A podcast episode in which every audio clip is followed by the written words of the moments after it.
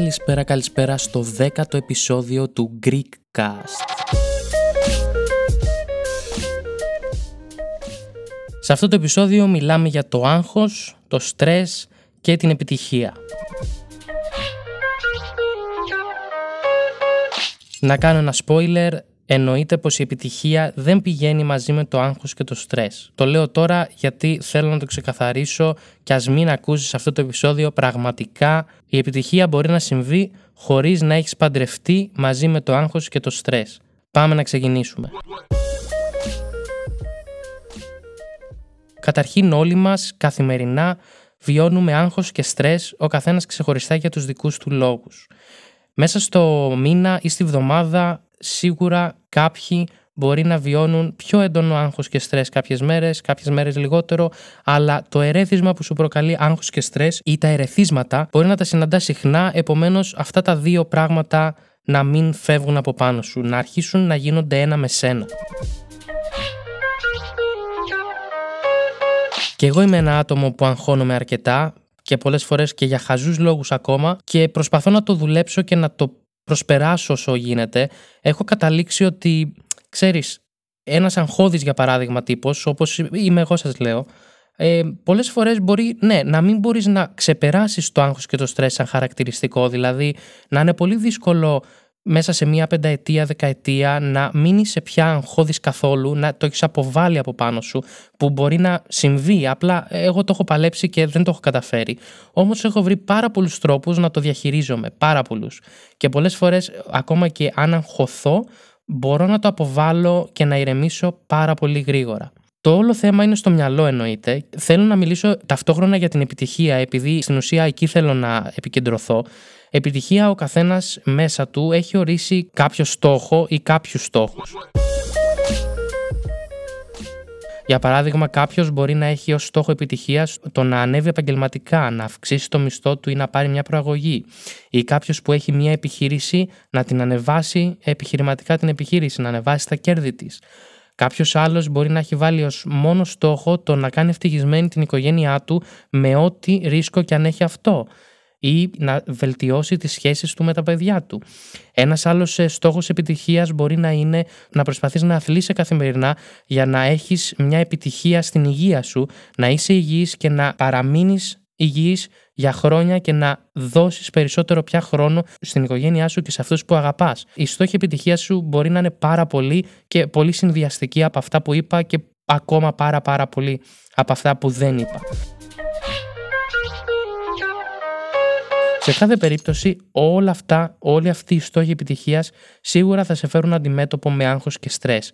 Είναι σίγουρα δύο στοιχεία τα οποία δεν μπορούν να λείπουν. Όταν κάποιος παλεύει για ένα στόχο, σίγουρα θα περάσει και άγχος και στρες και για πολύ μεγάλο χρονικό διάστημα ή αναδιαστήματα. Είναι φυσιολογικό. Το θέμα είναι πώς θα το διαχειριστείς και αν θα το αφήσεις να σε εισαγωγικά κάτσει μέσα σου για πάρα πολύ καιρό ή ακόμα και για πάντα.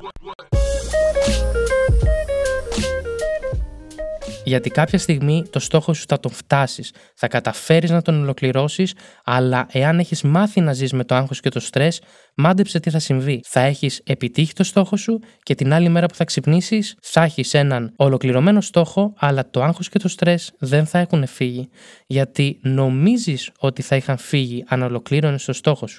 Το θέμα είναι ότι αυτά είναι δύο πράγματα που ζουν μέσα σου. Μπορούν να κάνουν την καρδιά σου να παράγει περισσότερους παλμούς. Μπορούν να κάνουν τα όργανα μέσα του σώματός σου να δυσλειτουργούν. Επομένως, έχει επηρεαστεί το ίδιο στο σώμα. Δεν είναι απλά ψυχολογία και δεν είναι απλά στο μυαλό σου ότι ολοκλήρωσα, άρα θα μου φύγει το άγχος. Δεν λειτουργεί έτσι. Όταν κάποιος λοιπόν αγχώνεται και στρεσάρεται για τον στόχο του, πρέπει να κάτσει να τα αφήσει λίγο τα πράγματα στην πάντα και να σκεφτεί το εξής. Να σκεφτεί ότι συνεχίζω, θέλω να πετύχω αυτόν τον στόχο ή επειδή με στρεσάρει δεν αξίζει την όλη διαδικασία. Για παράδειγμα, ένας ο οποίος μπορεί να θέλει να ανέβει οικονομικά στη δουλειά του, να πάρει μια αύξηση, μπορεί να στρεσάρεται και να αγχώνεται πάρα πολύ για να είναι πάρα πολύ εντάξει στις υποχρεώσεις του, να δουλεύει πάρα πολύ σκληρά για να πετύχει μελλοντικά αυτόν τον στόχο. Θα πρέπει να σκεφτεί ότι, ξέρεις, όλο αυτό που περνάω αξίζει, δηλαδή αν πάρω αυτή την αύξηση και φτάσω αυτό τον στόχο μου, αξίζει αυτά τα 3-4 χρόνια άγχους και πίεσης. Για παράδειγμα, μπορεί εσύ να αγχώνεσαι και να στρεσάρεσαι, αλλά πρέπει να κάνεις έτσι μία πρόβλεψη για το μέλλον. Για παράδειγμα, άμα στρεσάρεσαι στη δουλειά γιατί έχεις αυτόν τον στόχο, θα πρέπει να φανταστείς ότι είναι δεδομένο ότι όταν γυρνάς στο σπίτι σου θα είσαι πάρα πολύ κουρασμένος, δεν θα δίνεις τον απαραίτητο χρόνο στην οικογένειά σου, μπορεί να ξεσπάς στην οικογένειά σου, τα νεύρα σου, να χάσεις από εκεί πέρα, να χάσεις πράγματα από τους γύρω σου. Γιατί; Για μία αύξηση που στη τελική θα μπορούσες να πάρεις μια απόφαση να βρεις μια άλλη δουλειά με καλύτερες συνθήκες εργασίας ή με τον ίδιο μισθό, αλλά χωρίς στρες, χωρίς άγχος, με πολύ καλύτερες συνθήκες εργασίας.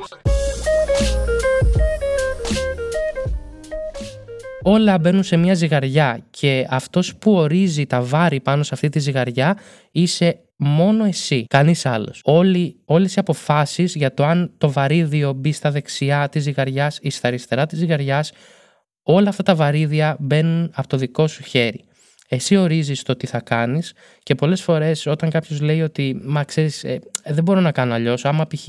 φύγω από αυτή τη δουλειά, πώς θα ταΐσω την οικογένειά μου; Εννοείται, είναι πολύ λογικό το άγχος σου και η ανησυχία σου, όμως δεν είναι τόσο απλά τα πράγματα. Θα μπορούσες, για παράδειγμα, για τέσσερις μήνες, φέρνω τώρα αυτό το σαν παράδειγμα, αλλά για να μπείτε στη λογική και ο καθένας να ταυτιστεί με το δικό του τρόπο. Αν λοιπόν ένας ζορίζεται στη δουλειά του καθημερινά, τότε θα έπρεπε να βάλει στη ζυγαριά ότι, ξέρεις, κάνω κακό στον οργανισμό μου. Θα μπορούσα για τρεις μήνες να ζοριστώ και να ψάξω να βρω κάτι άλλο. Και ας ζοριστώ λίγο παραπάνω. Θα είναι μόνο για τρεις μήνες. Γιατί αν συνεχίζω να ζορίζομαι για ένα ολόκληρο χρόνο, θα καταστραφώ. Πολλές φορές ο καθένας βάζει την υγεία του σε δεύτερη μοίρα. Για όλους υπάρχει τρόπος να μπορέσεις να πετύχεις τον στόχο σου και αν όχι να αποβάλεις, να μπορείς να διαχειριστείς το άγχος και το στρες σου σε πάρα πολύ καλό ποσοστό. Αυτό το επεισόδιο θα βγει λίγο μικρό, δεν με πειράζει. Ε, ήθελα απλά να πω αυτό ότι το άγχος και το στρες πάρα πολλοί το θεωρούν δεδομένο ότι για την επιτυχία θα περάσεις από αυτό. Ναι, συμφωνώ ότι θα περάσεις, αλλά το πόσο καιρό θα μείνεις μέσα σε αυτό το πλαίσιο του άγχους και του στρες πρέπει να το ζυγίσεις πάρα πολύ καλά ή πρέπει να ζυγίσεις πώς και με ποιον τρόπο θα διαχειρίζεσαι αυτές τις καταστάσεις. Για παράδειγμα, για κάποιο λόγο πρέπει να μείνεις σε μια ζώρικη δουλειά γιατί είναι απαραίτητο ότι πρέπει να πετύχεις τον στόχο της ε, αύξησής σου και να πάρεις προαγωγή. Ναι, OK, okay, άρα λοιπόν ο νούμερο ένα στόχο σου δεν είναι να κάνεις υπομονή. Ο νούμερο ένα στόχο σου είναι πώς θα μπορέσεις να τα ανταπεξέλθεις στα πράγματα που σου προκαλούν άγχος και στρες. Θα πρέπει μέσα στις συνθήκες εργασίας σου που αυτές θες να παραμείνουν, άρα λοιπόν αφού θα θες να παραμείνει η εργασία σου, πρέπει να αλλάξεις εντός της εργασίας σου τα στοιχεία που σου προκαλούν το άγχος και το στρες. Είναι πάρα πολύ σημαντικό και σε καμία περίπτωση δεν πρέπει να βάζουμε σε δεύτερη μοίρα την υγεία μας μελλοντικά. Γιατί δεν θα πάθεις κάτι τώρα ούτε σε ένα χρόνο χρόνο. Μπορεί να εμφανίσει το πρόβλημα σε 10 και σε 20 χρόνια και τότε είμαι σίγουρος ότι θα γυρίσεις να πεις ότι δεν άξιζε σε καμία των περιπτώσεων. Αυτά είχα να πω.